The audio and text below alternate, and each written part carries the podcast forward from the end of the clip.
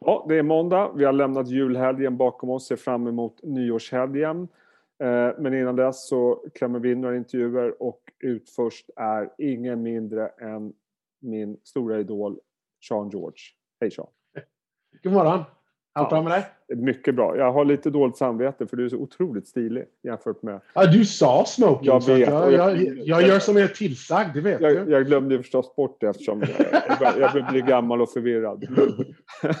Väldigt stilig. Jag lyfter på hatten. Tack. Hörru du, eh, vi kan, ska vi inte börja lite grann med att eh, Trump till slut, han skrev på det här stimulanspaketet eh, efter mycket om och men. Vad tror du, kommer det här räcka för att kompensera det som har hänt? Nej, alltså jag tror att vad vi ska titta på är eh, valet den 5 januari i. Georgia. Eh, eh, därför att om Demokraterna får senaten, eller, ja, eh, eller får en jämlik senat, så, så Mm. kommer vi få större paket, eller mer paket eh, framgent.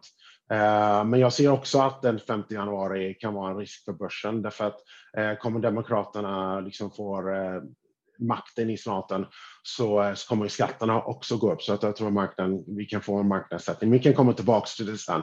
Men jag tror det korta svaret är att det, det är inte slut på stimulanspaketet från USA. Nej.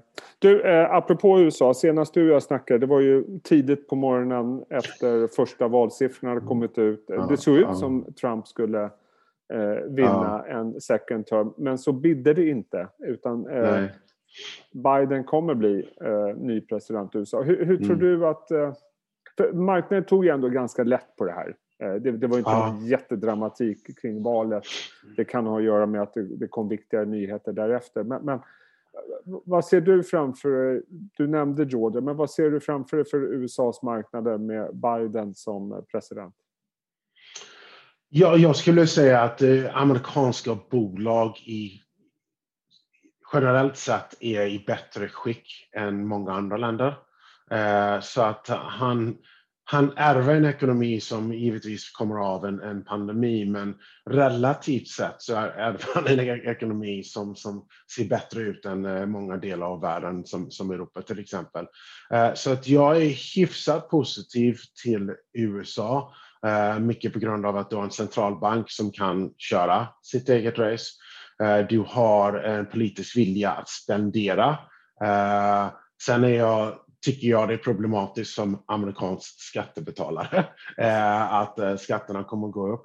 Eh, men generellt sett från en marknadsperspektiv som, som fondförvaltare så är jag rätt positiv till USA och hur ekonomin kommer att gå för Biden med vaccinen på plan här.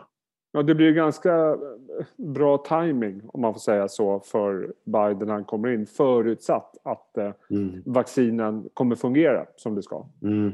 Absolut. Och, eh, jag, jag sa till min kompanjon Jasper, eh, vi hade lagt på en eh, reopening trade det- exakt dagen efter valet. Eh, vi hade ungefär 12 procent av portföljen i liksom, eh, flyg, eh, hotell och så vidare. Och jag har aldrig sett obligationer röra sig på det sättet som, som jag hade sett. Så att de här vaccinnyheterna eh, var verkligen inte inprisat och folk hade inte rätt position. Jag tror folk fortfarande inte har rätt position. Att, att den här rotationstraden kan fortsätta in i det nya året. Eh, jag, jag vet, vi har ju rätt mycket hedgar eh, på eh, liksom i en illikvid period i, i marknaden. Eh, men eh, ja, jag, jag tror att rotationen kan fortsätta. Jag tror att vi kommer fortfarande se volatilitet av olika slag. Först 5 januari är första Tester för marknaden. Och sen, och sen eh, jag vet att vi kanske hoppar lite långt fram, men eh, alltså, man, man ska inte glömma att alla är superpositiva och då blir jag alltid superrädd. Därför att eh, liksom, konsensus är, liksom, är döden. Man vill, liksom, det finns ingen som har gjort en karriär av att bara vara en konsensusperson. Eh, kanske i Sverige, men eh, liksom, som folkförvaltare eh, så, så, så vill man, så ska man vara vaksam eh, om man, man är liksom djupt inne i konsensusterritorium och det är man när man är Mm. positiv. Jag, jag måste ändå eh, haka på där lite grann med den här eh, svenska konsensusbilden. Jag har nämnt det i tidigare intervjuer jag gjort nu. Det är två saker som slår mig när jag pratar med förvaltare inför 2021. Det ena är precis som du säger att all, jag, jag, har nog aldrig varit med om att den bilden är så homogen som den är nu. Vi kommer mm. få ett mm. vaccin, det kommer funka jättebra. Eh, vi kommer andra halvåret få en ekonomi som skjuter i höjden och därför ska sektorrotationen fortsätta under våren, framförallt mot cykliskt. Och jag håller med, mm. det känns som vad kan gå fel? Eh, mm. Lite ironiskt. Men det jag tänkte på var det du sa om att ni har positionerat er mot reopening. För när jag mm. frågar förvaltare i, i Sverige, ska tillägga, det är att ja, vi tror på en sektorrotation mot cykliskt. Men när jag frågar varför köper ni inte flyg, hotell, nöjesparker, kryssningsfartyg? Då, drar, då säger de nej, inte än. Och det för mig mm. låter ologiskt. Ja, alltså jag, vi, vi köpte TUI-obligationer mm. eh, med 9,5 procents kupong. Jag tror att vi köpte dem på en cashpris runt 87-88 mm. och vi sålde på en cashpris runt 102 en vecka ja. senare. Så att har man inte gjort de här tradesen så har man nog missat en del, men du kan fortfarande få en 9,5 kupongare eh, mm. som löper ut 2021 från TUI för 102 då. Eh, så att eh, de här, den biten, liksom cruise lines, jag, alltså jag hatar cruise lines ja. generellt sett, men ja, ska de överleva? Ja, det kommer de göra. Kommer det göra ont i balansräkningen under en längre period? Ja, men har du kuponger liksom har du cashpriser under 100 och kuponger över 9 så, så, har du liksom, så har du ju nog prisat in eh, en hel del smärta för de här bolagen. Men, men samtidigt på aktiemarknaden, om du tittar på aktier i de här sektorerna så är de ju fortfarande väldigt, väldigt pressade. Det är ju många som mm. fortfarande är ner 40, 50, 60 procent. Ja, alla kommer inte överleva Jesper. Nej. Eh, det får man komma ihåg att eh, liksom bara, man måste vara selektiv. Eh, och sen vi är väldigt taktiska hur länge vi hade dem. Vi, vi skrev ett månadsbrev i slutet på oktober och sa att vi trodde en vaccin skulle komma inom sex veckor, tror jag vi skrev något sånt där. Och sen klev vi ur, liksom, vi ägde dem inte särskilt länge. Så att man får passa sig för vad man äger från en bottom-up perspektiv ja. när man är, rotar där. Därför det är liksom eh, catching a falling knife, liksom, då ser man ut så här till slut. uh, och, och, det vill man inte göra. Det är, det, det är, inte världens bästa sätt att gå omkring. Så att man, man får vara väldigt försiktig, men man kan välja lite bolag som man tror överlever och får rätt. Då mm. finns det ju fortfarande väldigt mycket avkastning både på aktier och uh, fixed income-sidan. Men om man tittar på Norwegian Airways Eh, många gånger retailer har liksom stormat in där för att de har trott att det är botten och det kommer en botten till. Så att man får ja. vara väldigt selektiv när man gör det här. Vad, vad, vad, säger en annan grej som jag tycker egentligen det pratas lite för lite om. Det är ju eh, och du och jag har pratat om det tidigare. Det är ju ändå så att skuldsättningarna för länderna skjuter i höjden. Eh, inte mm. minst i USA. Alltså, det har vi sagt i många år nu, men förr eller senare måste man väl ändå börja beta av på det här. Och hur gör man det? Mm. Ja, det är väl det som jag har svårast att ta till mig just nu eh, från en eh, portföljsammansättningsperspektiv. Eh, Men som amerikan, skattebetalare i USA, eh, så är det någonting som oroar mig konstant. Eh, den här enorma statsskulden kom, den kom till här för att hjälpa in pandemi. Eh, jag tror att det kommer att vara en drag for growth över en längre tidsperiod. Eh, I det här fallet, vad, vad skulle vi göra?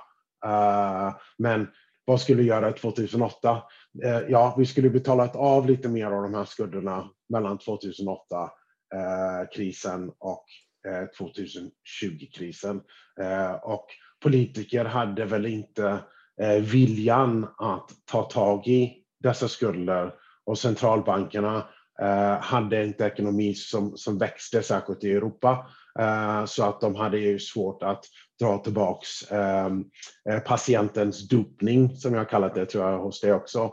Eh, och den här dopningen är på eh, extrem höga nivåer. och Hur man avvänjer patienten från de här nivåerna utan att döda patienten är inte jag säker på hur det går till. Liksom jag, jag tror att vi är full on japanification eh, av åtminstone Europa eh, i den här rundan och sen eh, eh jag tror nästa kris eh, då i USA där. Men jag vet inte vad vägen ut är därifrån. Är liksom, har vi en värld där vi liksom bara skuldsatt nästa generation eh, så att de kan aldrig liksom få lika bra liv som vi har haft. Det hoppas jag verkligen inte, men tyvärr så ser det ut som att vi är på väg dit. Men, men igen, för att komma tillbaka till konsensus, det finns ju ändå en bild av då att som jag sa, vaccin funkar, vinsterna mm. stiger kraftigt, konjunkturen stiger kraftigt. Eh, ingen tror att centralbankerna kommer höja en ränta de närmsta två åren känns det som. Mm.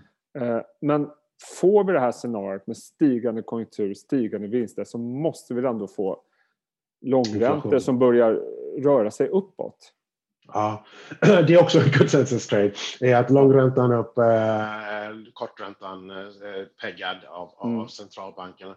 Eh, jag, jag skulle vilja säga att det som är liksom the spanner in the works, om du vill, är att, att om vi skulle få inflation som tickar upp lite, inte okontrollerat skulle jag väl inte säga, men lite snabbare eh, takt och lite snabbare tidsmässigt än vad marknaden är förberedd mm. på. Eh, jag läste någonstans, jag tror det var bara 15 procent av världens statsobligationer har en yield över 2 procent. Ja.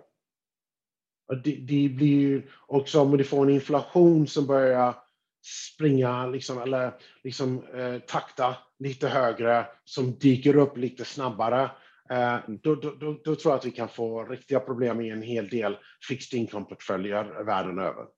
För, för, att, eh, alltså hur länge kan vi ha, om vi nu antar att de långa räntorna börjar röra sig uppåt, hur länge mm. kan liksom vi ha centralbanker som ligger kvar på noll? Alltså, funkar det hur länge som helst att ha det så? Ja, så länge the emperor has clothes. Eller hur? Ja, så, ja. så, så, så, så, länge man har ju förtroende att centralbankerna kommer de facto göra det. Uh, och uh, med pandemin och statsskulderna som har skenat iväg, jag tror inte Tyskland kommer vara lika mycket på ECB framgent nu när de har en häftig statsskuld. Ja. Uh, så, så att jag tror att det finns en politisk vilja att låta centralbankerna eh, hålla korträntan ner eh, och en förståelse att av stater och av företag och av personer att vi behöver någon form av inflation för att inflatera oss ur de här skuldbergen som vi har de facto tagit på oss. Uh, jag tror att det är positivt. Det negativa i det där om det kommer för fort och går för snabbt. Mm. Och, och, och, let's face it, jag hade helt fel om allting förutom social oro och att vi skulle få en lågkonjunktur förra året när jag skrev mitt årsbrev. Eh, så att det är klart vi inte kan se framtiden. Eh, och, men det enda jag kan säga är att om alla säger samma sak så tenderar det inte bli så. Eh, och en av, en av grejerna som jag tror skulle kunna rubba på den här enorma konsensus är att inflation kommer fortare och snabbare. Är det det som du ser är den största risken eh, inför nästa år? Unknown, eller known unknown. Ja. Är, väl, är, det, är det väl den. Okej.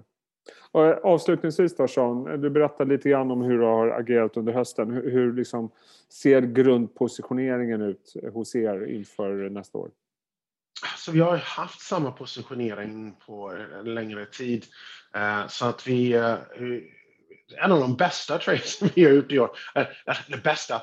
Eh, en som jag är mest stolt över att vi mm. köpte eh, lågbeta CDS i, uh, i, i, vapentillverkare, alltså bolag som, som, som, som var inte så jättebra ESG-bolag, eh, men ändå som starkare kreditprofiler.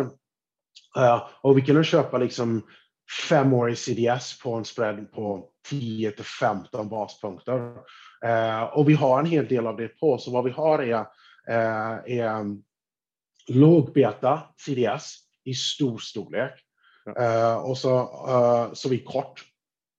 Och sen äger vi eh, high conviction, high yield-bolag som gynnas av att ekonomin eh, kommer tillbaks. Eh, eh, vi har tagit ner en, en liksom TUI äger vi inte längre, vi äger inte Carnival Cruise längre, eh, vi äger inte Marriott längre. Vi hade en mycket större portfölj av det eh, i november, men liksom när obligationer som rör sig 10-13 procent på, på 3-4 dagar så sålde vi av dem. Men vi är fortfarande en portfölj som, eh, som gynnas av att high yield-spreadar kommer in mer än IG-spreadar. Eh, och att, Ehm, att om du skulle få en räntesituation, en inflationssituation, eh, IG-spreadar eh, är väldigt, väldigt tight historiskt sett. Eh, så att vi tror att olyckan skulle faktiskt komma på, på IG-sidan först eh, ifall räntorna började backa upp bara för hur, hur den marknaden ser ut. Eh, och eh, om ekonomin gör vad vi tror att den ska göra så gynnas vår portfölj. Eh, men om vi skulle ha fel och någon olycka skulle ske så har vi konvexa blankningar, så vi äger väldigt, väldigt mycket säljoptioner, väldigt mycket eh, investment grade eh, skydd, det vill säga att vi har blankat investment grade och så har vi en, en lång portfölj i high yield-bolag vi gillar. Om man skulle titta på en risk liksom från 30 000 fot så ser det ut som i kortmarknaden fast vi spelar, spelar långmarknaden ändå. Eh, oerhört intressant att lyssna på dig, eh, som det alltid är. Eh, jag vill passa på att säga stort tack till all din hjälp det här året. Det har varit oerhört mm. kul att följa dig och eh, aldrig har det väl varit så befogat att säga gott nytt år. Ja, detsamma, detsamma. Kul att prata med dig som ja. vanligt. Sköt om dig. Gott nytt år med vänner. Ja,